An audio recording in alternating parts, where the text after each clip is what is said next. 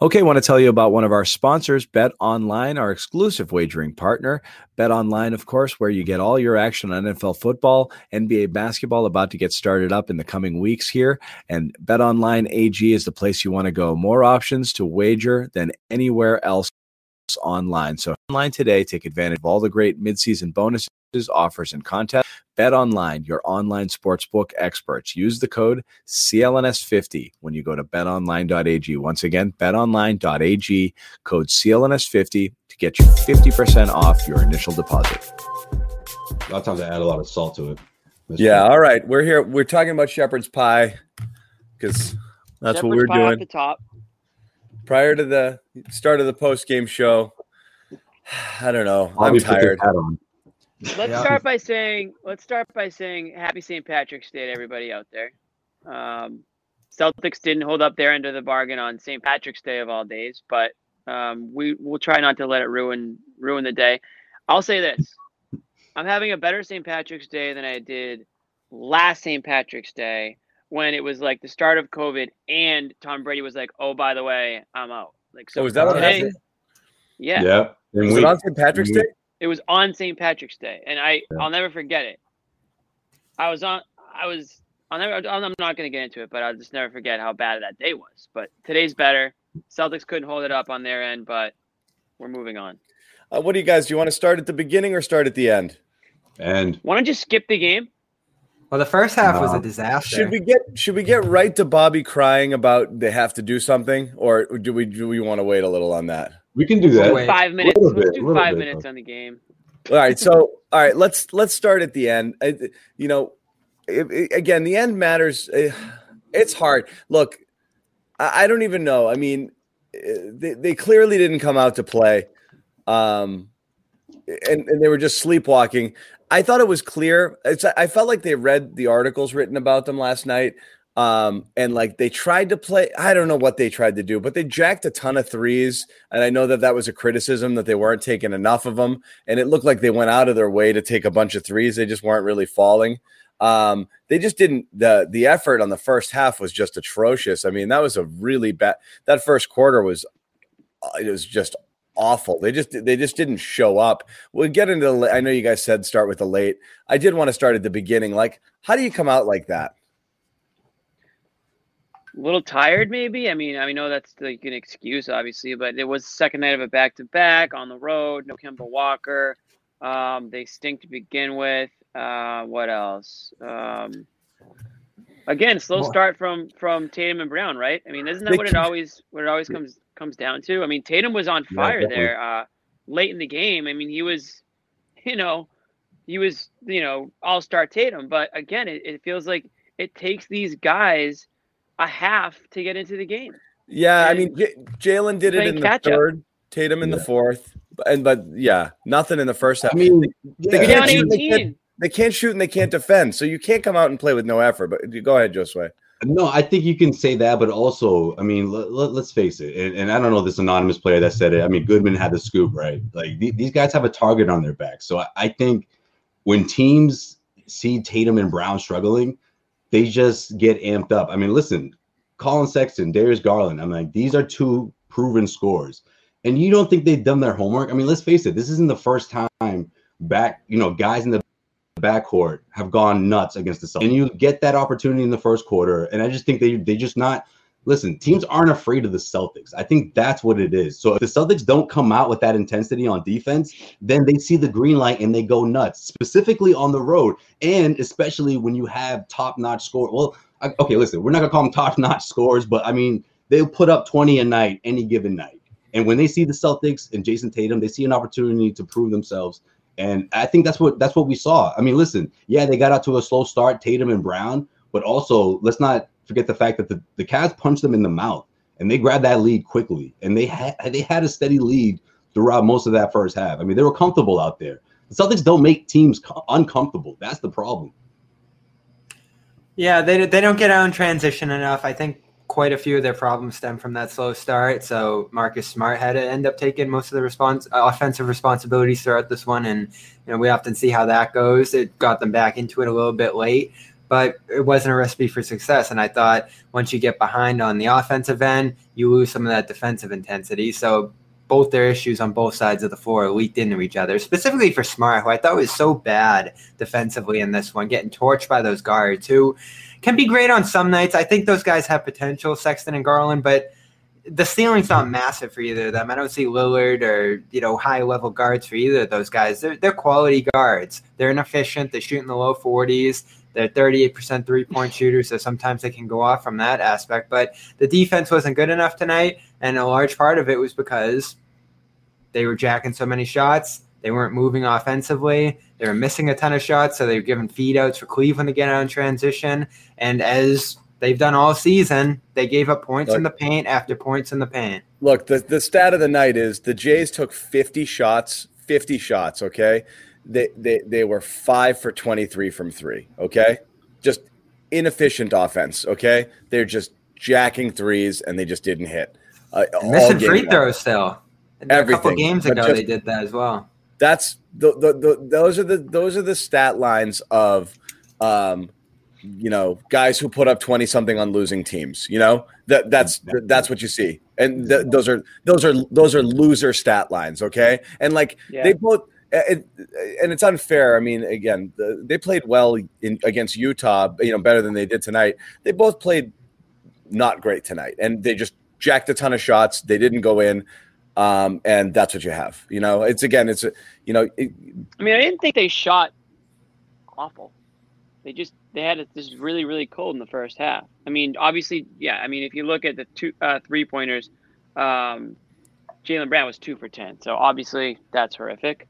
But aside from that, I, wasn't like, oh my god, these guys are. No, you're damned if you do, damned if you don't. If they pass to people, we're like, what the hell are they having Grant well, shoot the for? They're, right. they're, screwed. Like, they're screwed. We want them to shoot, but if if they're not shooting forty to fifty percent, then you know this a game like this happens. You know, especially if you're not playing defense that you're capable of playing. It felt like in the second half they came alive, but I give credit to the Cavs. They didn't, you know, they, they didn't give up. You know, they they they kept hitting big shots too, and and and you know they were aggressive, and you know Sexton, you know got got a little bit going there later in the game once he, he was quiet for a bit. So, I mean, you give a bad team, you give a bad team hope, they're not really a bad team anymore, and that's kind of what the Celtics did and what they've done. Let me ask you this, for anybody. I, I understand the conundrum here with the Jays is of course, we argue when they don't. I mean, we, we blame them when they don't shoot. You know, we blame them when they do. They're in a tough spot. but I don't know if they understand the concept of making your team better in terms yeah. of they, they, that's that's kind of what it comes down to. There's it's one thing to say to just decide to not shoot on this possession versus actively trying to work other people into the offense. Do you think when those guys have the ball that their primary thought is how am I going to get the ball to somebody in a scoring position on this play oh, or they're thinking no. how am I going to get mine? And not exactly. mine because they want the stats, mine because that's how they're wired to play. You know, Jaylen Brown, when he starts to go, he's not looking for a dump off. I mean, how many times have you seen him start going to the basket and he dishes ever. Very, very rarely. Okay, it's a it's a straight go. So it's yeah. I, and that's what I, I, that's why I think people don't get like sometimes they'll get some assist numbers and it happens, but again, there's a difference between just not shooting every time down and actively trying right. to make your teammates better. I don't know that they're doing it enough. Um, so I don't know how those guys would do. Um, you know, if, if if if it went a little differently, I, I I really don't know. I really don't know. No, I'm with you, John. I, I, agree with that. I think you're spot on because I, I, think, I think, a lot of tunnel vision when they have the ball. That's it. I, I, I, think put it this way: going into that fourth quarter, and listen, I get it. Tatum went five for five in that beginning, you know, stretch of that that fourth quarter. You're like, okay, here we go. Here, here comes the Celtics. But at the same time, you knew going into that fourth quarter, these guys aren't going to look to their teammates and say, all right, let's all you know get together and try to come back here because they're like, listen, this is the Cleveland Cavaliers we have to take over this one. All right, this isn't you know a, a, one of the top teams in the NBA, so now it's up to us to take over. And I, and I definitely thought uh, saw that. But honestly, John, I'm thinking that maybe these two could pull it off tonight. You know, I'll be honest. I'll I'll, I'll keep it hundred because honestly, Jaylen Brown, that fifth one in a row, he gave that look to Jayson Tatum. Yeah, I was like, you know what, Jaylen, I, I respected that because he recognized that that that Tatum was hot And you know what? I was I got to go in the third quarter, but I'm gonna keep Tatum going. And I thought that was really, you know, that, that was a good representation of, of their relationship in the sense of that they were able to work off of each other. But in the end of the day, you know, when the Cavs really got going, they panicked. They took they took bad shots. You know, so yes, they're not in that spot where you can say, okay, Tatum and Brown are to save the day. You know, nine times out of ten. You know, and that's a problem for this team, obviously, because we're talking about a 500 team, and they they rely heavily on those two All Stars. So when they're when they're up against a, a double digit deficit in the fourth quarter, it's not always guaranteed. Even if Jayson Tatum goes five for five to start the quarter, that the Celtics are going to be able to pull that one out. Yep. Yeah, I think the offense is kind of set up for those limitations that they have in those games. It's a ton of isolation, it's a ton of direct action, and you see Tatum and Brown get most of their assists off either kickouts in the lane when the defense collapses, maybe some rolling bigs here or there, specifically when Rob's in the game. But there isn't a high level of movement, and that starts with them, but it also stems from other players who are more stagnant around them. Guys that don't move, guys that aren't positionally aware on the floor. Smart helps that somewhat. I think we've seen the offense get a little better since his return, especially oh. since he can facilitate. But yeah. beyond that, that's it. But why move though? That's the thing. Is this is where it gets like? Do you see them hitting a lot of? I mean, outside of Rob, who who and and Marcus, who find guys going back door and things like that, and are looking. I mean, the two guys who try to set people up, I amazingly, are smart and and Rob Williams. Uh, yeah, you know, which is which is uh, which is unreal to me. Uh, but but it is. Wow. First, Rob how many Williams guys mentioned. How many guys are cutting because they think like, oh, Tatum's going to find me? Like nobody. You know, like you talk about stagnation. Like I just don't think you do that. You, we've all played some level of basketball to the point where like you know who you're on the court with and you're like I make a sharp cut here and I get my man leaning and I go back door he's going to find me. He's going to you know so you're you're looking for these opportunities. You're like this is how I'm going to get the ball in my hands. I just don't know what the point of it is here. It's this is an isolation offense. I mean, you look at the you look at the end of the game and how this goes down. It's 100 to 96. What happens? They hand the ball to Tatum. He's dribbling against three guys trapped in the corner. That whole possession, you're like, this is going to end badly. And he takes a really poor shot. They go the other way and score. Then Brown misses a friggin' early in the shot clock three. Okoro with the dunk and one ball game. That's it. Four goes to nine, and that was it. You know, right. just just ugly stuff. And again, you want them taking the shots, but I mean the degree of difficulty on the shots, the forces, never looking around for other people. Eh, you know, and again, I, I, get it. There's plenty in the comments right now saying, "What do you want him to do?" I don't know. You know, you, you don't you don't really know. Uh, it seems like they're cursed either way. Yeah, yeah, no, that, that's that's sort of yeah, that's sort of spot on here because when you think about it in those situations, I mean, they're not going to look to those guys unless there's four four seconds on the shot clock and they're triple teamed. I mean, let's face it, guys, those role players, that's when they that's when they're they're ready to catch and shoot because otherwise they know that at the end of the day, Tatum and Brown, especially when they're in panic mode, are gonna are gonna uh, try to take things into their own hands. They're only looking for their teammates and those opportunities when there's you know little to to, to no no more time left on the shot clock. Yeah, I don't know.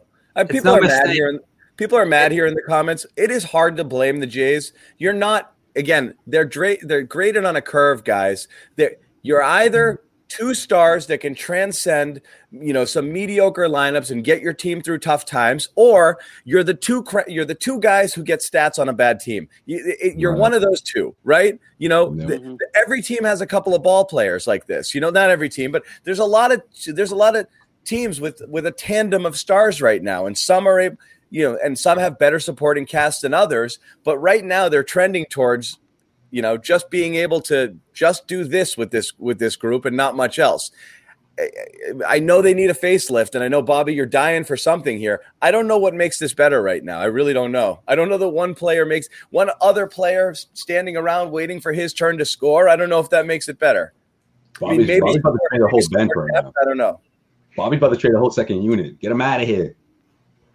I, I don't, know what else to do at this point because the, what's what's going on right now isn't working. So we, we can have that discussion again later, but it's it's one of two directions at this point. You either free up younger players on this roster for more opportunity, more minutes, and hope that they can fill those roles better, or you consolidate minutes of a Grant, of a Semi, of those guys who again fairly empty minutes tonight, especially Semi in that starting lineup. That that starting lineup, I know going into the game before this, the game before this, that had actually been their best lineup uh, that had played at least 20 minutes together. They were like a plus 36. but you didn't see it in that game. Um, beyond that, Kemba, you, you, see the importance of him every single night he misses. Yeah, you just having that reliable hand. options. It's yeah. not. A, it's not, Bobby. It's no. I mean, and again, I know everybody's mad that we're criticizing the Jays. It as what Josue what Josue said earlier, alluding to the Goodman comment. That's part of this. That's the story right now. When you don't have Kemba out there, They're you different. really have no one. The pressure is all on those guys to score. It is not. I'd love to. I'd love to see the numbers on the Kemba back to backs for, for what the for what the Jays have shooting percentage wise because it's so easy to key on them. They're gonna take contested shots. The entire defense is, is focused on them. So it's always gonna be harder in these games. Always gonna be harder. Because you you know, with Kemba out there, you get you usually have two scorers on the floor at, at, at any given time. Here with these guys, they've just got to carry the water, and they they did in a couple periods. Like I said, Jaylen in the third, Jayson in the fourth, but all game long, it's the all the focus is on them, and there's no other options. There's no options out there. Yeah, I, mean, I was I was gonna say let's not forget Kemba Walker didn't play tonight, so they probably win that game with Kemba Walker. But it just goes back to the fact that they're just not a deep team, and they they literally need every guy like all hands on deck in order for them to compete, even with teams that aren't even playoff teams, right? So um, that's why I've been saying that I don't think you know just bringing in a depth guy is worth you know all this all these assets because I just don't know. I just don't know if that's enough to put them over the over the top. Well, I do know it's definitely not enough. Yeah. so, yeah, I mean everything you guys said is, is, is on the mark. Um, but yeah, I'm, I'm not gonna I'm not gonna necessarily criticize.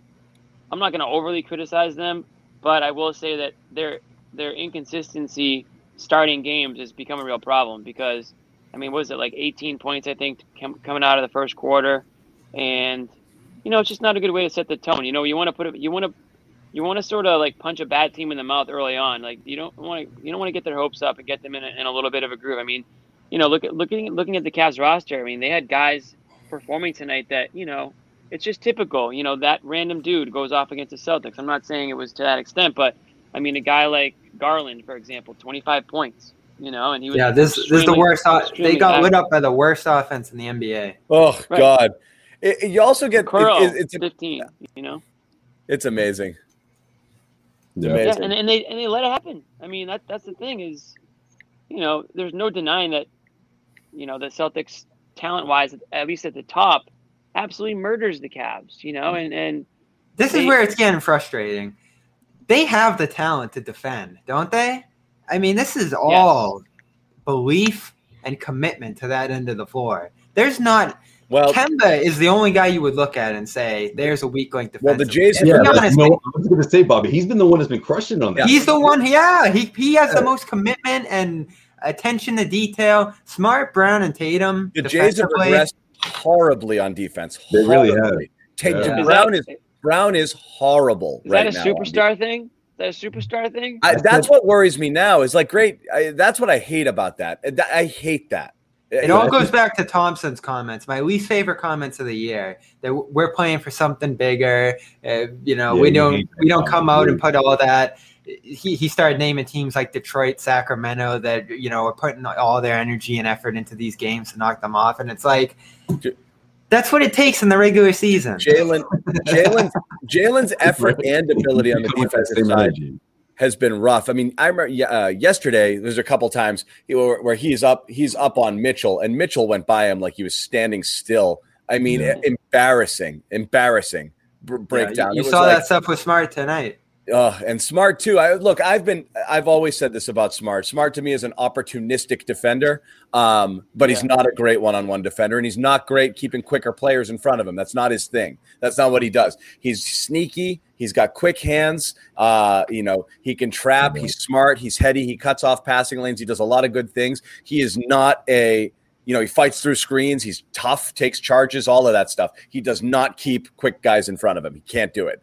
It, it, you know, you've been you've been saying that for about two years now. That's true. Yes, it's accurate. It's accurate. Yeah. It's accurate. I think he's way overrated. Def- he does a lot of great things defensively. He's not a great one-on-one defender. He's not a, you know, slap the floor and let's go. You know, you know, I, I got you sort of guy. It's just it's not his thing. I always- and neither's I always- Jaylen, and he should Yeah, be. with with smart, I always think it's, it's more the intensity, it's the attitude, it's the effort, it's the like you said, like you know whether it's taking a charge or getting in the middle of a you know breaking up a mm. screen, you know, it's that it's like the the the annoying, uh, you know, aggravating things that scorers can't stand that he does to the point where in that fourth quarter he gets under your skin, like so. But yeah, I'm with you though. Pure staying in front of someone or one of the quicker guards in the NBA, yeah, in an open space, it's, it's not great for Marcus. So I, I did some rapid fire research on Thank you. those Kemba situations when he's out, and they have lost five straight in those situations now. Hey, there you go, Bobby. And you're just about right. So tonight it came down to what 11 to 24, 11 to 26. So they were just under 50 percent. But that Atlanta blowout, it was 20 and 37 percent. Uh, Atlanta, the first Atlanta game that they lost at home, it was 52 and 30, a little better. But Pritchard plays a lot in that game. Detroit lost the Saddiq Bey game. It's 52 and 41, not bad, but Pritchard plays a lot. And then that Sacramento game, 38 and 42, not great. It was Tremont Waters on the ball in that game. And it was kind of inconsistent results for him there. So the question seems to be when Kemba's out, who jumps in that point guard spot? Pritchard had been doing a good job for a while. And I think that's why the offense was hanging on early in the year. So that's something uh, we haven't talked about it a ton, but why is Pritchard out of this rotation? Well, he he wasn't tonight. Yeah, yeah. Was he the first guy out off the bench? No, no, no. Well, No, he's Bobby not out of it, but he's not he's not as Bobby- involved. Bobby He was Ron- the first you guy off the the- bench tonight, I think. He had 18 Bobby minutes. asked the wrong question though. The question is why why is Jeff T playing 15 minutes? Like listen, if you're doing something in that first 7 8 minutes, all right, I'm with you. Let ride with him, but I mean, if he's not giving you much, uh, I mean, It's- I, I didn't I didn't understand it down the stretch. He, he played a lot. Teague was the. I mean, look, the real test is when in the Kemba games. Why does Teague play at all? And this was my rant prior to the game. And again, I, we got to all get there at this point. What's being gained by Grant minutes, semi minutes? We've been saying this from this. I- I've been saying this all year. Uh, what's being gained? Nothing. Like Honestly, though, you have to see and again bobby you made the uh you made the money ball analogy last game and some writer picked it up today i, I swear i Really, think dude.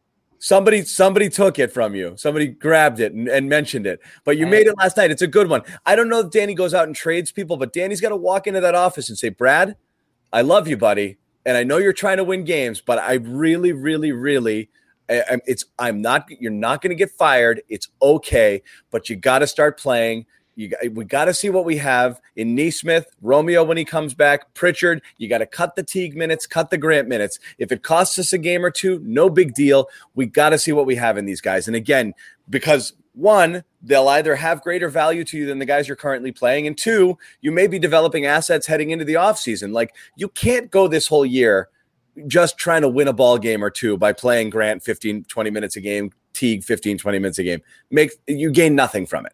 Yeah, but you don't think Teague, especially in this season, especially against a team like the Cleveland Cavaliers, you don't think they're going to make sure he gets at least 10 to 15 minutes just to, I don't know, I don't want to use the word showcase, but just to show people, hey, this guy can give you a little something. There's no there's no Teague showcase. I mean, a few little weeks ago we thought he, he was on the bench.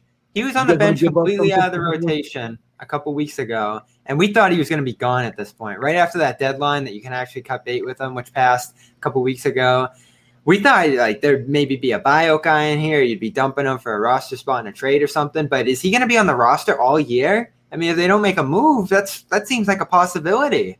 just play the guys, man. The, the the look, you've got your you're starting when Smart's back, your starting five should be the Jays, Smart, Kemba, and Rob. Okay. And I don't want to hear it. Okay. I don't want to argue anymore about it. Okay. It's obvious right now. And then you have Tice, you have Romeo, you have Nesmith, you have Pritchard. And if anybody else plays, that's fine. But that's nine players. That's all you should be playing, really, at this point. And you get into games later in the year where you need to win or positioning and this and that, of course. And that doesn't mean only nine. That's just Well, the nine I want to see right now. That's- Thompson will play, obviously. and Thompson, of course, that's 10 players. That's more than enough. If and it's not like you're sacrificing a lot by playing. You're not like sitting guys who are like, oh, these guys really got to play. Yeah. Semi and Grant don't need to play. You you stand to gain so much more by playing the and Teague. But at this point, John, what you're mentioning is a playoff rotation, and they're going to start a playoff rotation in early March. That's the thing here. Then they, can't drive Tatum and Brown 40 minutes every single night, which they've done tonight and then they did yesterday, just to try to scrap out these wins. I think that's what's driven Tatum and Brown into the ground all year. Is they've extended. There haven't been any blowouts this year where those guys can get a rest and sit down and relax. They can't sit out games they haven't been hurt. Well, Tatum they should, but that's the thing off, is, but. they should be able to sit out a game, and then you should just let the other guys play. There, we should have had well, at least, at least in this season, there should have been. They can't afford to do that at twenty and twenty. But you're losing anyway. There should be two or three games where these are the Nesmith Pritchard games, where they start and they play 35 minutes and the Jays sit, and that that automatically and beyond working them into the rotation for 10 to 15 minutes a night. Easy where we were with God, Nesmith God, before. What, what, what championship contender are you watching? Like that's a championship contender. Like yeah. that's what the Lakers do. That's not going to happen. that's, that's, not going to happen. happen. Those teams that's like what we tell. That's like what we tell Bobby. Like they're not going to tank. They're not going to punt. Like listen, I'm all for like resting a guy. Like everyone in the they lose anyway, guys. Except Brett. I know, but that it's besides. How many games lose, did I say sit lose. these guys and they lost them? Quite a few. Sure. Who I mean, they, they, should. I think they probably will sit. You know, maybe some guys down the stretch as they do prepare for the playoffs, if they make the playoffs. I mean, this game tonight's not a great example. You don't. You didn't have Langford. You didn't have Thompson. You didn't have Kemba Walker. Yeah, that's the so, thing too. You don't have all these other guys night in and night out. Right. So of course you're gonna have minutes are gonna tick up for a guy like Grant or Teague or whatnot, right? So you know, I, I think they do still want to see what they have in Grant. I don't think they're giving up on him. I hate to say what? it. They're not. I mean, clearly they're not. if they, there is no option for you guys. You guys hate every single option. I guess it's fair because there's no great option for this team. Are we but wrong? If if they're gonna stand pat like you guys want them to, Grant's gonna start playing a lot because he's gonna need to be part of that rotation. Okay, I, will ask you this now: Would, was uh, was PJ Tucker worth a first round pick to you? On this team, is that do you? Maybe.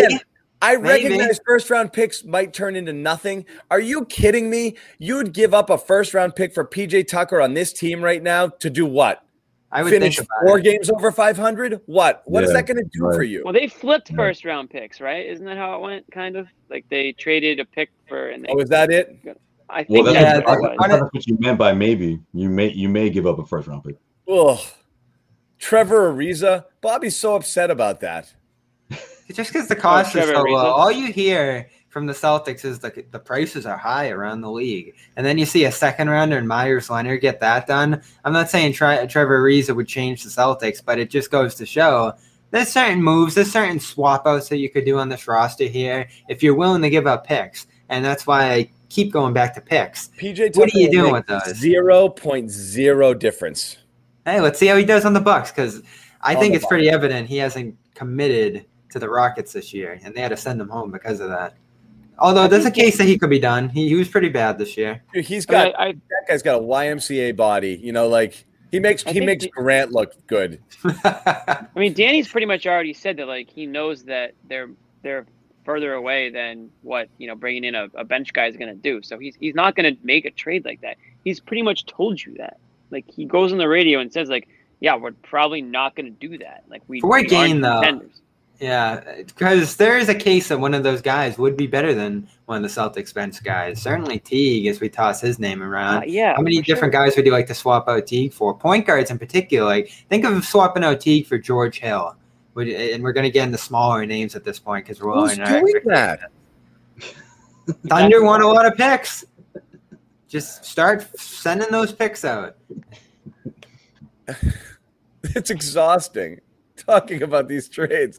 Who, who's gonna? Take, I got a whole bag of ideas back. Who's gonna take Grant or Teague from you? This this is like like I said. These are W E. The Thunder just took Meyers Leonard. This, is a W E I caller trade. Strictly for cap purposes. There's a reason Trevor Ariza's on his tenth team, guys. Okay. yeah, he's uh, old. Desperation move though. That's what it is. He's I saw him. Uh, I saw him in the locker room probably about a year ago, right before the pandemic ended, and he wasn't playing with that Blazers team, and he was just kind of walking around looking like a coach. I was like, "Is, is this guy still playing?" He's like Haslem, yeah. right? yeah. yeah. yeah, exactly. He's the new Haslem. I mean, he was he was on that 09 Lakers team. He's been around forever. Wow, I covered that series. No, that was the Magic Lakers series. Oh, yeah. yeah. Oh, that's what I thought you were talking. 09. Yeah, that's what I meant. Man. Anyways. You were really that crazy about Trevor Ariza? I'm kind of surprised. No, I uh, think what Bobby's saying, Bobby's not really crazy about. Well, no, no, no, hold on, hold on. Let me, let me. I should, I should reference that by saying after I'm taking, Arthur, I'm taking thirty. Our Thaddeus Young conversation. After our Thaddeus Young conversation, I'm surprised. So Thad yeah. Young's a name I dug a little bit on today around bow circles, and if you look at the standings, the Bulls are a game behind the Celtics, and after tonight, depending on how the Bulls game went, I mean they could be a half game back of the Celtics. So why are the selling to the Celtics when they might be better than the Celtics? I mean, particularly offensively, the Bulls have a top ten real deal offense. They fully believe they're going to make this, these playoffs with Billy Donovan in there and Zach LaVine playing at a near All NBA level. So Thad Young tree might be dead because the Bulls might be better than the Celtics. Right. I mean, you don't when you when those Thad Young rumors were kind of coming around, nobody was anticipating the Bulls and the Celtics like flipping, you know, spots. I guess in the standings, right? Um, if the Bulls are all of a sudden going from a pretender to a team that's trying to make the playoffs, then you know maybe you're right. Maybe they're not trying to be sellers. So- Maybe they are going to let- stand pat and try to build. Let me put this in perspective right now because this is where the Celtics are. They are tied with the Hawks for the sixth seed. So they're in the seventh seed with the tiebreaker. And they're a half game up on the Knicks, who are the eighth seed. And then the Bulls are just a game and a half back. They end up losing tonight. So it, they are legitimately on the edge of the playoffs. If you're that seven or eight seed this year, right, you're playing in that play-in round. So you might not even get into the playoffs if you're in that seven or eight seed. That's where this team is right now.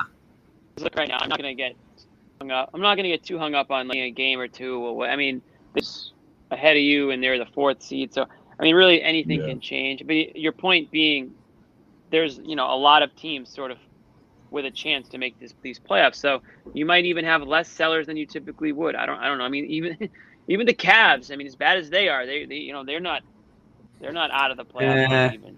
They're, They're they're, not, I further mean- out of it than some of these teams. Yeah, but Bob, Bobby, like the- the- a week ago, the Heat were like 11th. You know, like, Yeah, no, you can turn around, but I, I don't envision that being the Cavs. I don't envision that No, being the I don't. Wizards. But there are teams like the Raptors, like the Bulls, who you could easily see making the playoffs. And at this point, Pacers. like I don't want to go here, but could those teams overtake the Celtics? Yes. like, uh, could, do we have to start thinking about the Celtics maybe not making the playoffs? Is that a possibility here?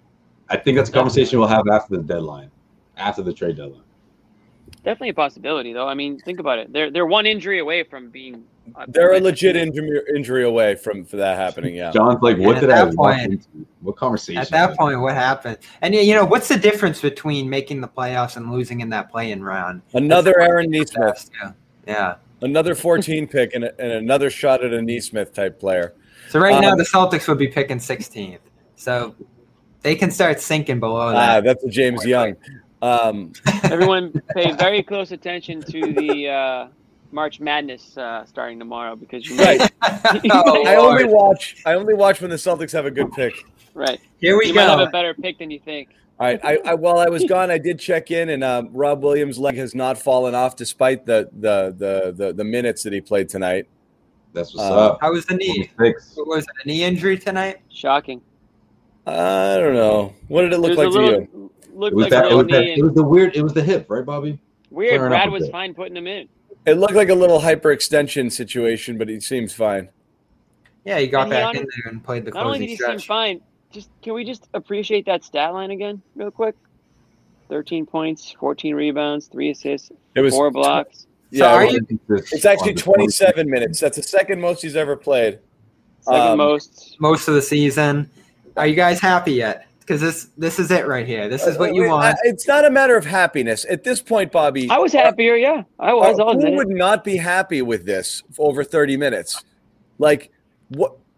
Right. What? What more can the guy? I mean, he's all. He literally is almost. I mean, what more can he do? The, that Uh, sequence there when he was like freaking Ed Reed playing free safety, when he was trapping and then releasing back into the back towards the basket and picking off passes and blocking shots. Who what who have you ever seen do Who that does before? Who does That that? was like Hakeem, Joe Russell. that was unbelievable that stretch.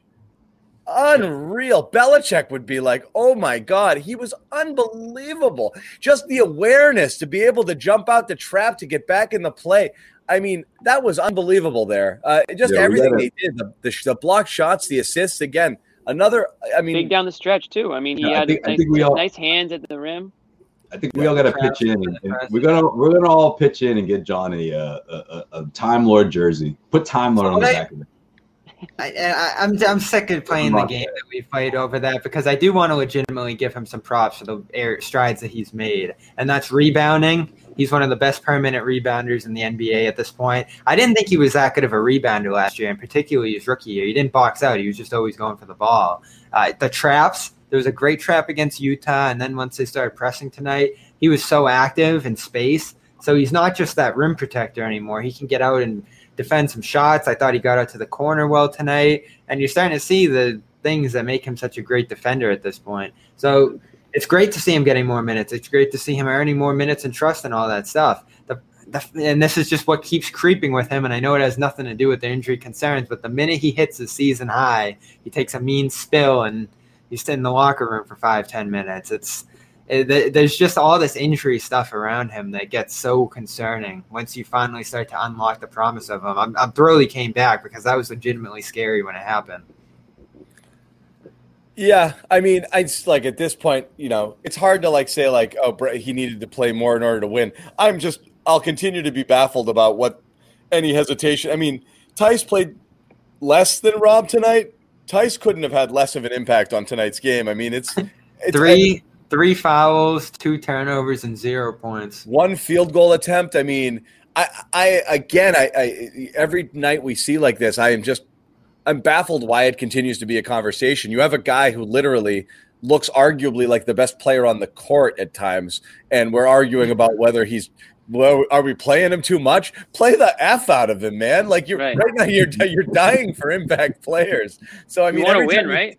Yeah. Every time you see glimpses, it's great. But this isn't an I told you so Rob game. It's just another like, wow, this was another really good Rob. You're just seeing more, you're seeing him do more and more things. And he's threatening, threatening. He's not there yet. He's threatening to start posting guys up. You see him kind of Yeah. looking for it a little bit. He's trying to catch. He's thinking about going to the basket a little bit and just going up and under, up and over with a little baby hook or something.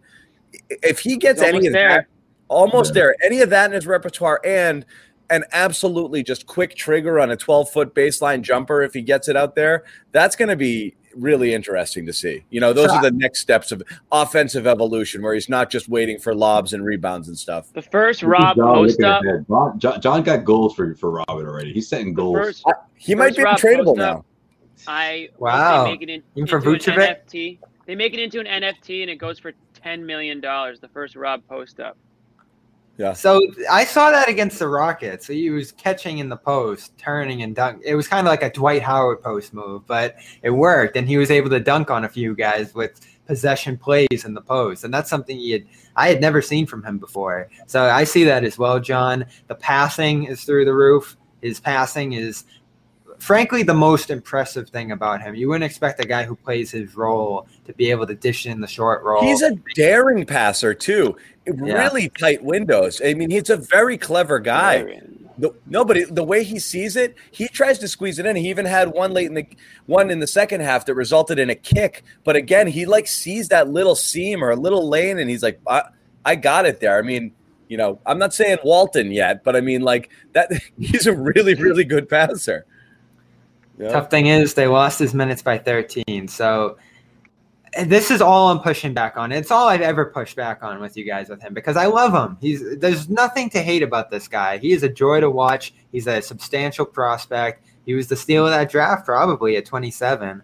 But I just never believe that if you push them to 30 minutes, this team suddenly becomes like the two seed in the East, and it's the only thing wrong here, and that it's the most obvious move that they can Yeah, make. but Bobby, we just want to see him progress. Like like John wants to see him check those boxes. And he wants play to with see- the starters. Play with the run with the ones. Okay, what happened yesterday?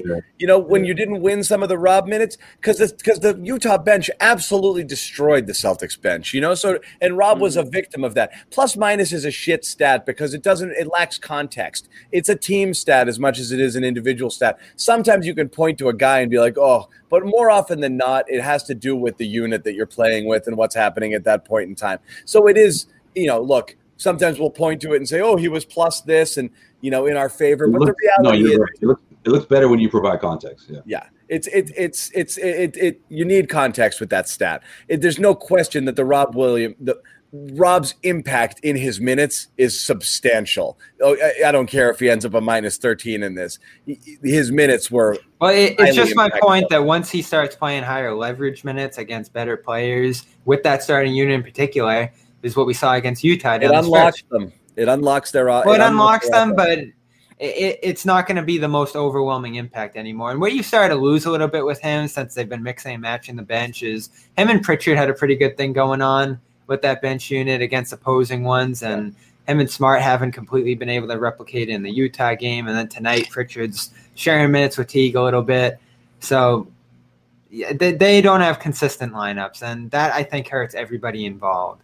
It's not Yeah. a necessity, but I never think it's a good thing. I they, they can't commit to anything on any given night. Personnel's You what? missing, guys So- aren't reliable. It's tough. Another an, another reason why I think we want to see Rob, and I think why a lot of people want to see Rob is when he's out there. I mean, and this is one of one of the questions I had about him going into the season was, is he checked in? Is he fully invested? And is he is he going all out? This season, I feel like he has been. I mean, I'm seeing Yeah. a lot of I'm seeing a lot out of him. Um, you know, not this just was a really good week for him. but mentally and like honestly that, that I think that's the issue a lot of a lot of fans have with this Celtics team is there's not enough of that. There's not a guys that look fully there's not enough guys who look fully engaged for 48 minutes or you know for the time that they're out there. That's that's my my takeaway from one of the reasons why people want Rob out there. And in a game where Kemba Walker isn't out there, to me Kemba Walker is is the leader of this team. Um, he sets the tone. He's got the positive energy. You see the effort on both ends. And when he's not out there, I think there's a noticeable difference in in energy on both ends. In in like the the idea or the feeling that these guys really want it. You know, and I, I think that's what really bothers a lot of fans is watching them just, you know, sleepwalk on defense and just chuck shots on offense and, you know, then take an out. The hell is so damn funny. I know why John's laughing. No, it's not that. But no, no, that that's a good. We that's know a good Nick point. Yeah. some comment, some comment somewhere. Yeah, yeah. But no, that's a good point, Jimmy. No, it is. No, seriously. But I, I think honestly, No, screw you guys. effect- Screw you guys. No, don't, don't listen. patronize me. Don't No, patronize I'm not. I'm with you. not you, buddy. me. You know what? Hear me out. The difference is that with Uh. Kemba's out there, you're putting teams' defenses on their heels. Like that's the difference. I mean, whether he's killing it or not, and more lately, he's been killing him more times than he was before when he first, you know, came back from injury. But when he's attacking the rim, when he's pulling up with that three point, it, it just it puts the defense in a space where they're not comfortable. And I think a lot of the times that's when Jayson Tatum, whether it's Jayson Tatum or Jaylen Brown, you know, they get obviously they get better looks that way in transition, and and, the, the offense flows better when Kevin's out there. No, I get that. I just to me it's it's sometimes it's the effort or it's like the sulking and it's just the not playing defense. That I think that I think it's a little contagious. And Kemba does lead the team in smiles and may even lead the league in smiles on top of it all. Well, the Oh, tough yeah, thing about That's your Kemba, Smile stack, the smile stack. Smile Kemba's stat, been- smile counter.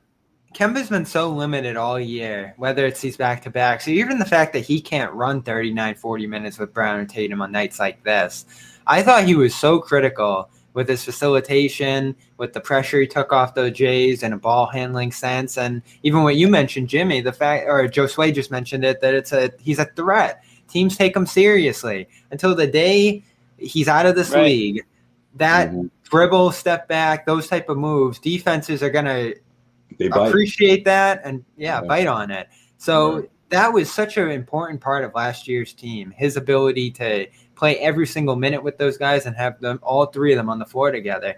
And the more I think about this team this year, whether it's the exhaustion that set in on the Jays, the Hayward loss, Kemba's injury status, uh, the depth. Like this is just such a brutal circumstance for this team this year, and it's it's been a worst case scenario on all fronts. And I think all the little things like that, guys moving in and out of the lineup, Kemba's you know five minute gap there with the starters that he can't sustain with them, all that stuff is just adding up, and they have really had such a small margin for error that I think through mental fatigue and maybe even like a, a, disbelief in this team to some degree. They're losing more of those close games. I mean, look at Utah. Look at how that game ended. They're losing those games because of all these things that have piled up on them. And I think that they just lack this mental edge two, three plays a night that could swing more of these games in the other direction. And I think what you see with the lack of pace, the urgency, getting in transition, they don't do that kind of stuff enough that says all of that to me more than anything else. Like they could take advantage of more of these misses, more of these turnovers that they draw, but I don't know. They just feel slow. And I think Jaylen Brown said that after last night's game. They're slow to react. Like things happen and they don't react fast enough to it. They're just moving slowly and mentally they're a little slow this year. It's I, Isn't that what you see on the screen? Like they are uninspiring to watch. So uninspiring. Yeah. We were texting. Oh it, it's a it's a hard team to root for right now. You know, there's no fight. And it's not because uh, they're not good enough, and that's why I advocate a trade so much. What would pump this team up more than a guy they coming might in? Just remember, not be good enough. Well, remember Jae Crowder, Jimmy. You mentioned this a couple shows yeah. ago. He comes in after that trade. That team was what, like 14 and 26 at that point, over 10 games under 500. And he comes in and just starts scrambling everywhere, freeing up Isaiah in the pick and roll with his screens, hitting threes. Yeah. If Harrison Barnes came in the door and started giving them that for 25, 30 minutes a night, don't you think that would wake up this team a little bit and say, know. "All right, we got we got what it takes." This whole men- the the team mentality sucks. Um, it just I know like, what you're saying, Bob. That that is contagious. So that's that's the difference in dialogue we're having right now, and that's why I didn't like when Gorman came out and Ainge came out, and they're like, oh, and even Jeff Source and the the whole thing around that that the Jays can't get this done they are in an impossible situation. And I understand why it's wearing away at them physically and mentally. And those guys need a break. Uh, you guys admit as such. They need not only a night off, they need a guy who can take the ball, make plays for them, and make it easier for them. I know you want to hold them up to a Hall of Fame standard and say, if they're this great, they should be able to figure this out. But they're not LeBron James. And I don't think anyone was disillusioned that Jaylen Brown and Jayson Tatum were LeBron James are ever going to become that. Well, there's only one LeBron James. So no one. And he's the only guy that can bring Mo Williams and Semi. Imagine LeBron with this team. Semi Ojeleye would probably be scoring like 15 points a game. LeBron would carry this. The, the, the, Celtics would be in first place in the East if yes. LeBron was on this team. We he's done that with the Cavs multiple times. Um, yeah, and again, so. we're not comparing anybody to LeBron, but I mean, no, it, it's again, it, I, I, I, you know, every time we have this conversation, and you know, you're critical of the Jays it's only because the standard's high. The standard is high. We keep saying it. Is if they were, you know, if they were different guys, there are there are players out there right now who could lead this supporting cast to um to to a better record than this. There is. It's a I fact. Hate, I hate the front office mentality. You didn't give this team enough, so it falls on Brad criticism wise, and you start blasting the players because they're not making the most out of the bad situation you handed them. I I just think it's been so unfair what the Jays have gotten this year. And you know what? They need to be better on defense. I fully agree with you guys on that front. But I, look, I, I, just I, I just can't get there. Honestly, like it, it, fine, their depth is not great past like seven or so. But you're four. look, four. I mean, at the end of the day, you're talking about two all-star players Kemba Walker, a fringy all star and an all star starter last year. Marcus mm-hmm. Smart, that some people, ESPN had rated as their 38th best overall player in basketball heading into this season. you know, like I, you know, and and and Robert Yeah, Williams. it's right top now- heavy. It's always been top heavy. It's Uh, yeah, and but also and Robert Williams, who you know, Daniel Theis, who you like a lot, Bobby. Robert Williams, who's obviously playing, uh, you know, outstanding basketball right now. A couple of contributions from other guys. It's enough to be better than twenty and twenty. I think we're I think we're giving them too much rope.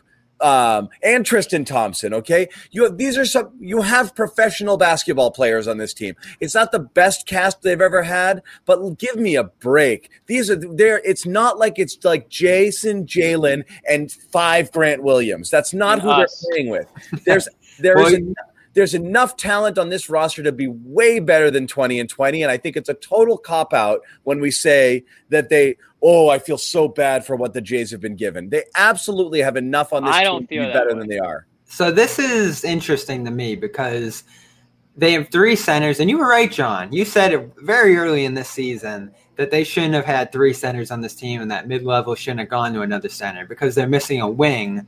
There wasn't a great wing out there. We saw Jae Crowder got more money than the mid-level, I believe, and it was like Torrey Craig and guys like that. There weren't great wings out there. But they need a guy at that four spot, whether they're going to go double big or whether they're going to keep spreading it out wing heavy. And I think they can succeed either way if the right personnel is there. So that's where you maybe have to start thinking about LaMarcus Aldridge. And I know they're interested in him. Oh, I don't think any of us are thrilled about it. But if you could, if you could replace Grant's minutes, Semi's minutes with LaMarcus Aldridge, it'd be awkward. I think you'd still have some of the double big issues there, but that's a real deal for. He can space the floor a little bit. I think he's just been kind of sulking along, along What's with it the cost? Spurs in a similar way. Second rounder? Nothing. No buyout. money It's buyout. buyout Yeah. he's not coming here I think. I think the Yeah, three why teams. the hell would he come here? Well, they're they're on the three teams interested in him. I think it was Portland, Boston, and one other team. So the interest isn't going to be strong for him because he has he hasn't looked great at all this year. So that's the kind of guy like Greg Monroe a few years ago that you maybe take a flyer on. Oh, Watch the God. Nets get him. That worked Watch out. Nets get him. Greg Nets- Monroe was so depressing The Nets, Greg the Monroe. Nets are looking at the Nets are looking at Joel Embiid. He was and buyout they're guy like, You know what? We'll take, we'll take some of we we cut him like four times during the year and i didn't even know he was gone i was like oh he's gone i was like he's here again So my, my point is, how can we look at the situation and say, "Oh, there's nothing they could do to improve"? Like, no addition's going to help this team. They need help so badly that who knows? Like a, a minor fringe guy, and I know like JJ Again. Redick's been thrown around. Those guys can make a substantial impact. they they could be better I- I agree they could somebody be better today help. they could be better today than they are now Somebody can help, don't but is know. it going to help them enough? Is, is really They might not be conference finals good. They're better than 20. There's be, there's better For talent sure. than 20 and 20. I'm blaming the players no, on we know that they started eight and three. So yeah, everybody here desperately, like I said, is I, I, and that's the one place I don't think we're being too hard on Jaylen and Jayson. They should be. They should have been able to lead this cast of characters to better than 20 and 20. Okay, so they're not doing it. Everybody here wants to kill Brad. I can't do the Brad conversation because again, it's a hard one to have. I, you know where I land on it. I, I am not. I, you, I don't know You know that what they want Brad to do at this point? Go out and hit five three pointers and swing. I, I'm what else can that. he do? What I'm saying is, if you get to the point that you acknowledge that the talent is good enough to be performing better than they are, then Is you it? look at. I believe so. I believe so. I believe, believe so. I believe this ta- the talent on this team is that they they're better than twenty and twenty. Yeah, I think most people It's would. or not that a great- nobody would be. Nobody would be disappointed as disappointed as they are in the comment section right now, right? If if they all thought, that, oh well, this is as good as they are. This is what we expected. Nobody expected this going into the season. Be real. Yeah, I guess, I guess you have a point there. That's what I mean. Is like this is still even by. I was very worried about this season because I, I thought the Hayward Yeah. loss was going to be significant. I didn't think they did the right things to address any needs in the offseason. So it was just going to be, and then there was the Kemba concerns. I, I thought they'd be worse, but this is by worse. It means they went to the conference finals last year, and if they were healthy, they'd probably get to the finals. So in my mind, this is a finals team that would have been worse this year by a little bit. They're uh, they're worse by a lot of bit. it's, it's, they are Right. w- way Well, worse. This is a team that absolutely was going to the finals last year if Hayward doesn't get hurt, and they are battling for a playoff spot. It's disgraceful at this point. It's disgraceful. Right. And I mean, I I remember before the season started, I was not super pumped about their roster, but even I didn't think that you know the playoffs would be in question. I didn't put them at the top of, of the East, but I you know I put them. You know, I think we all had them around like three or four in the East. You know, depending on how a couple other things sh- shook out. Um, and now it's like we just talked about earlier. Like they could be looking, they could be in the outside looking in in, in like t- a game or two.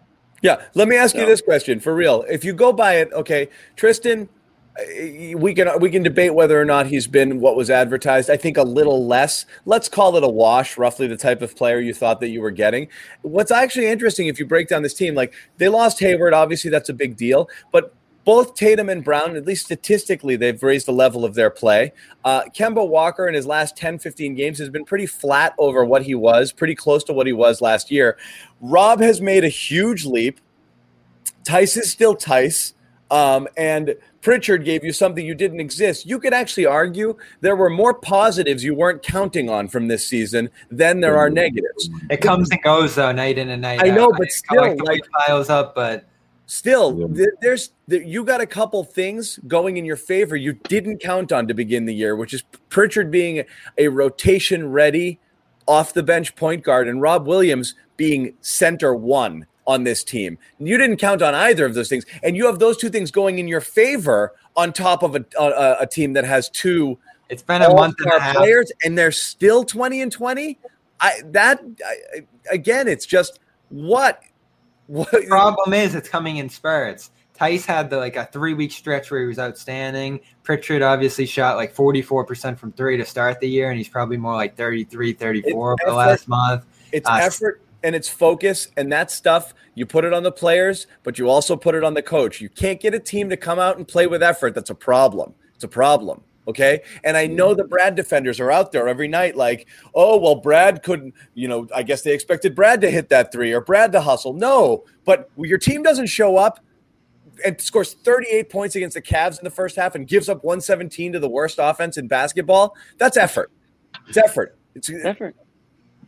You know that looks that that looks ill on the coach when your when your players come out there and and and and, and do this over Fair. and over and over, over and over again, right? Yeah.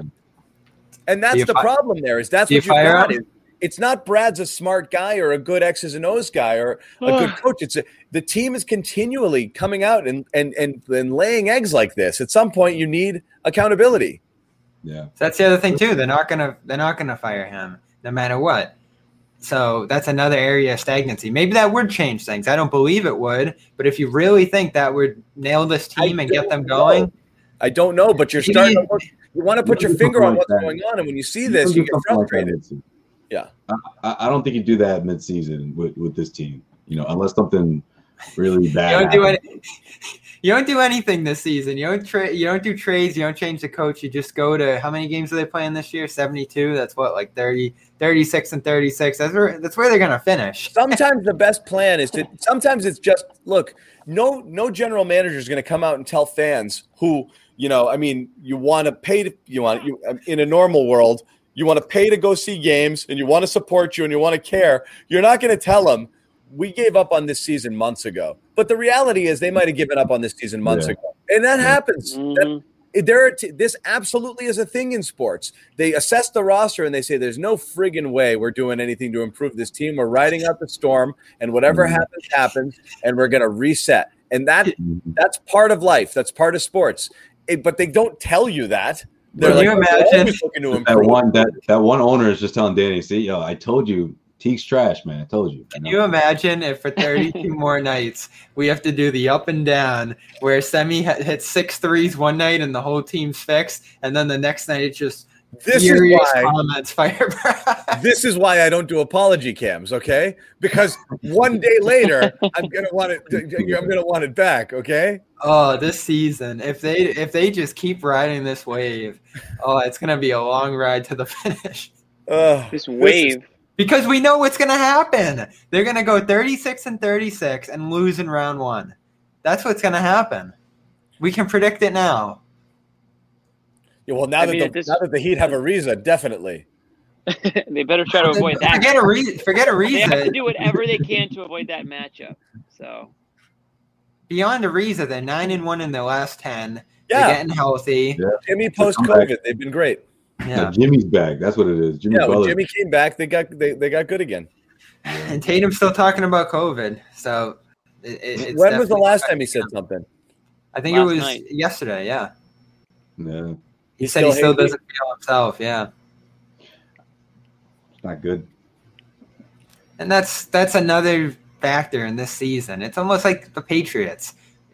Like, can you put it all on Cam getting COVID? But there was a lot of weird stuff that went wrong with that team that you say it was just not only were there roster issues with that team, but a lot of weird stuff happened, and it was a similar COVID year where you just say, "Wow, a lot of a lot of bad stuff happened this year," and maybe that's just a Yeah. circumstance of all of the that. GM of that team screwed up royally too last season.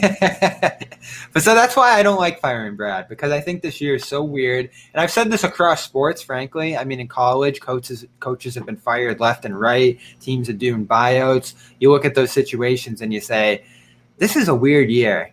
So you're going to make these drastic moves, change your front office, change your coach situation because of a weird year where just stuff's nothing's normal, and you're going to approach it like normalcy that's why that more than anything is why I'm against firing Brad because I think he has a proven track record over seven years before this of coaching outstanding.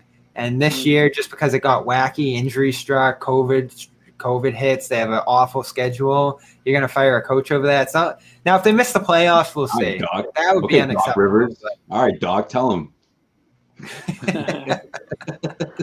Sound Oh my like Doc, you got canned. but that's I don't fair. think they're gonna. We, we, No, I agreed with We're the- not I doing didn't- a. we're I didn't like the fire Clippers Brad firing thing. Doc. I thought that was a bad move. That was like verbatim what he said. Literally, that, that was his speech. No, yeah, that was kind of where I pulled that from too. Like a lot of people have been talking about that. But again, you know what? You know what. Bobby? You know what, Bobby? Bobby? If Doc lost that locker room, or if they tuned him out, nobody was really saying, "Oh, Doc can't Doc can't coach anymore." He just couldn't coach those guys anymore for whatever reason, and he's he's doing a hell of a do- a hell of a job in Philly. So again, I mean, you might not have agreed with it, and maybe it felt unfair, and maybe Doc was pissed about it, but I I'm pretty sure he's okay with how it turned out, and I, I'm pretty sure maybe the Clippers probably are too. Got Here's a the thing. job. Here's an underrated aspect of coaching, okay? The your coach is the leader, okay? You're there and you're used to things going a certain way, and then one day they're not going that way, and you look around for answers. And when the guy doesn't have the answers, even if it's not his fault, and even if there's nothing humanly possible he can do to conjure answers, and you keep going out there and then you walk off with your head hanging low after losing to the Cleveland Cavaliers, you start to lose some faith. That stuff happens. It's real. You're looking for like make this better. You know, do the thing that you do, Right. which is coach and make us better. And when the results aren't better, even if it's really the personnel or a bunch of other issues that don't have to do with the coach, you start to lose faith in the message. It happens, you know, like it Yeah. could happen to anybody, even the best mm. coaches out there. Like, why does Bill Belichick work? He's an asshole. He, he's tough to play for and all of that stuff. But at the end of the day, you're rewarded because you're like, wow, he did put us in the best position to w- Right. win. But when you're paid off, right? consistently playing bad basketball and you don't feel you're in the best position to win, you wonder is it the You end up like? Matt Patricia. Yeah, right. I mean, it doesn't work so when when the Yeah. co- when you're not. You, you, and again, it's not. I'm not blaming him. I'm just saying players sometimes we use the term tune out. I don't know if that's the right word, but sometimes it just he doesn't make the impact necessary to to to to, to push the team in the right direction. I don't know Yeah. if that's happened, but That's I- a that's a it- tough phrase. I, Well, to keep the, to keep the comparison going with Doc real quick, I just want to get this in there. Um, you know, one of the quotes Sorry, that out stood out to me. One of, the, one of the quotes, shut up, Jimmy. One of the quotes that stood out to me, like a week removed, was was when he said, "Listen, when a team, when when the conversation is being had about if the team is better moving forward or how can you fix things, that's when you know it's time to go." So, I mean, I keep yawning. Brad Brad could reach that point at the end of this season. I mean, we talked about that, you know. And I think Brad could be in a space where, or at least Danny could be in a space where he thinks, listen, if we're having this conversation and if it's getting to a point where we're not quite sure or, or or Brad's not quite sure what the next big move is to fix things, then that's a conversation to have where, okay, well, the next step is who's a potential replacement. But I don't know if the Celtics have reached that point. I, again, that's an off-season conversation. I mean, we got to see this team through. Yeah, to continue that comparison, More? if you're like if you if you're like the Clippers and you just move to the next guy down I the bench, we started it too, right, Jimmy? I don't know. Bobby did. Bobby said. if you just move to the next guy down the bench, Jay Larranaga, what's going to change here? No man. Ty Lue, Ty Lue hasn't changed too much about the Clippers this year. I know they've had spurts, but they're still an awful fourth pretty, quarter I was pretty freaking certain moving from Claude to Cassidy wasn't going to make a difference, and the Bruins immediately played like a different team. You know, Different, different And- sport. Uh, I'm saying is sometimes it's a different approach, it's a different mentality, it's just new life, it's something. I'm not saying do it, and I'm not saying Larranaga is the answer. What I'm saying is you may just be in a situation where it just isn't working any like we're just looking for some level of accountability. I'm only talking about the effort. When you see the team play dead ass like they have been uh, on too many too many occasions, you know, I, I I may blame the players first guy absolutely, but somebody has to be able to get something out of these guys. You know, All right, well, John, let me ask you this: What about the Indiana University stuff? All that talk, all that, all that noise from the NCAA. oh, he's going. Well, uh, what I mean by that is that is, is there a is there effect on the players on that? Are the players thinking to themselves, "Oh, here we go again"? They probably don't even know what happened. All right, all right. Well, I think well, players are a little bit- it. Maybe I think maybe some of them are like, you know what, Brad? Maybe that's the move for you. You know, and and, and let's go into the Cleveland game and let's play your game plan and see where it takes us. And then at the end of the day, like we've seen so many times throughout the course of the regular season, Jaylen Brown and Jayson Tatum say, ah, seven, seven point game, fourth quarter. We're just gonna take matters into our own hands. That's That's, a that's shame. There's a chance Romeo Langford doesn't even know his old coach got fired. like I I wouldn't think be the players surprised. are are thinking about the uh, trade deadline before they're thinking about Ugh. Brad probably right now. Romeo, Romeo. All right, Uh, just to con- just to continue the just to continue the comparison just a little bit longer. No, I'm just kidding. I'm, I, But the last thing, the I was last thing, say, what do you have? What? the last thing on Brad with this phrase. so basketball. two, Tune out's a hard, a hard phrase to hammer down because I think the "Ooh," people say they're executing the plays and they're doing the X's and O's, and even tonight they played the zone pretty well and they did a lot Yeah, of the they things, the press down the stretch. So they, We didn't it's not like they, it's not like they're going out there. 2019, there was a little bit of, and Terry Rozier said it. They weren't doing the game plan; they were just doing their own thing out there. I don't think that's the case this year. But on certain nights, are they just like, yeah, whatever, and they tune it out and they're not as committed? I think that's Yeah. more of a situation we have here, where they're not tuned in every night. It's not like three weeks ago they said, "Screw Right. Brad, I'm done with him," and every single night since they've been out on him. I think it's more of an ebb and flow thing. Like like Jimmy said earlier, and this is something I always look out for. Sometimes it's what people don't say that's a bigger issue than what they do say, and you know, you you have not heard the you know those ringing endorsements and the in Brad we trust sort of stuff, and like Brad Brad's the best coach in the league, and he's going to right the ship, and we have total faith. Like you don't hear it, um, which doesn't mean they don't think it, but when you do hear it, it reinforces it. So again, it, the silence sometimes speaks volumes, you know. Uh, You know, and so uh, that you, you you're not hearing tons of that um, there, but I don't know. It's it's a tough conversation to have. I, I always have a different time having it because you don't know deep down what it's like in the locker room. What's the real issue? There could just be problems with select players in there that they can't get to work and do the thing that they want to do. And he's Brad's banging his head against the and Jaylen and Jayson are trying to do everything they can behind the scenes, and it's just not working. So it's just Right. not fair. It's uh, it's a hard one to judge. That's it. Really is. Um, so I, I I don't know, but we're we're past an hour here. We got Sacramento on Friday. It's a school night. Jimmy checked out like thirty minutes Hey. ago. Real quick, Dude, I- would you, I can't really stop. did. I can't stop yawning, dude. I know, I know, we touched on it briefly, but what did you guys think of that PJ Tucker trade? Is that gonna is that gonna do anything? I don't think it does a Nah, thing. bro. The better question is, what do we think of that hat on your head, Bobby? Yeah. Jeez What's that hat say? What's that So hat? Where people- did you get that hat from? It, so people who keep asking in the comments, it's St. Patrick's Day. It's a, it's a. I got it for buying a Guinness, so I just took it and wore it. Is that, I've been is wearing it it ever says since. Guinness on, on the hat? No, it was the You restaurant, have it? the oh, bar, Rag, the pub, Ragland. Raglan Road. Yeah, Hey, no free There pub, you no go. free pub, no free publicity. Where is Yeah. that? Oh, is that in Ireland? Is that in? Wait a second. Is that in um Florida? yeah. Yeah, Orlando, right? Mm-hmm. Yeah, I know my I know my bars, man. Yeah. Yo, How did you No, just my Irish bar. that? Yeah, what the what? Dude, There's that's an elite. That's an five of those across the country. What are the chances you nailed that one right there? that's an elite Irish bar in the uh, Disney World area. Um, Yeah. What's it And called? then, uh, patties? for Like sure. the other 27 patties across the country? I got Exactly. more. Uh, very nice. Um, couple We're other. so happy John for gives zero fucks about this conversation. no, Well, John I, hates St. Patrick's Day.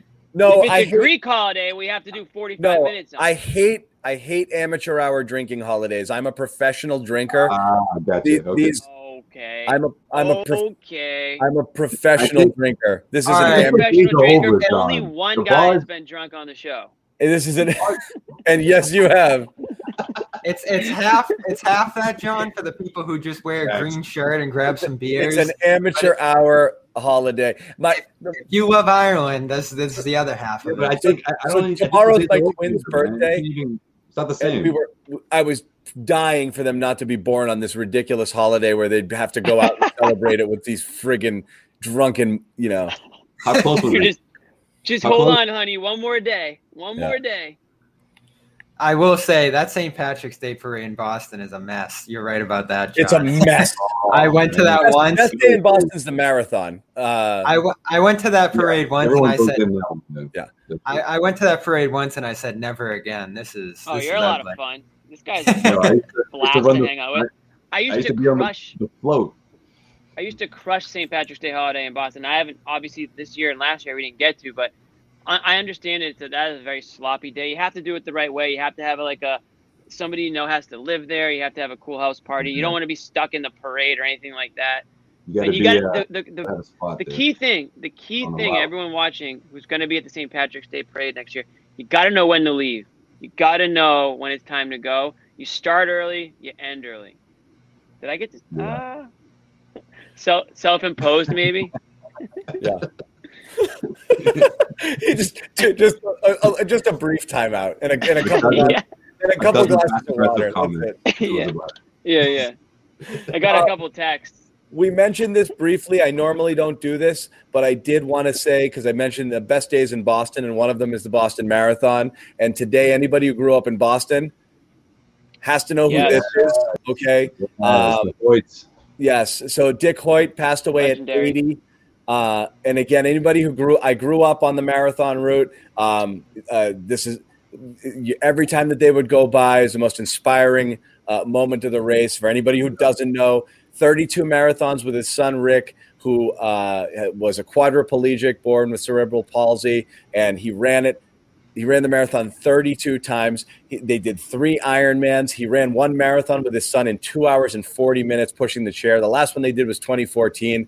This was obviously one of like the massive highlights of any uh, Boston Mhm. Marathon. And anybody, if you were here, it one of the things that inspired me to run the marathon. Uh, it just and uh, Dick Hoyt passed away today at the age of 80. So, uh, an inspiring story, uh, you know, a true athlete, a terrific father, and a million different things there. And it just a piece of Boston, if you grew up here, that this is something that like this meant a lot. So, this one shook me a little. This is one of those where you feel it um, Yeah. t- today. So, this was uh, just wanted to give a, a quick shout out to uh, to the Hoyts and Dick Hoyt and anybody who ever uh, you know experience that. You know, you know how special that was. So that was something that uh, that that happened today.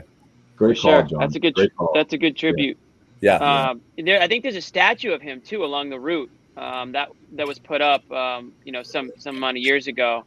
Um, so you can you can definitely look that up, and I'm sure you can find it. But when they were racing, and I've been to so many. You're right, John. That's the best day of the year. Talk about a, a marathon for everybody Everyone involved, not just the the people street. running. I've had I've had 14 hour drinking marathons and I've Yeah. run it.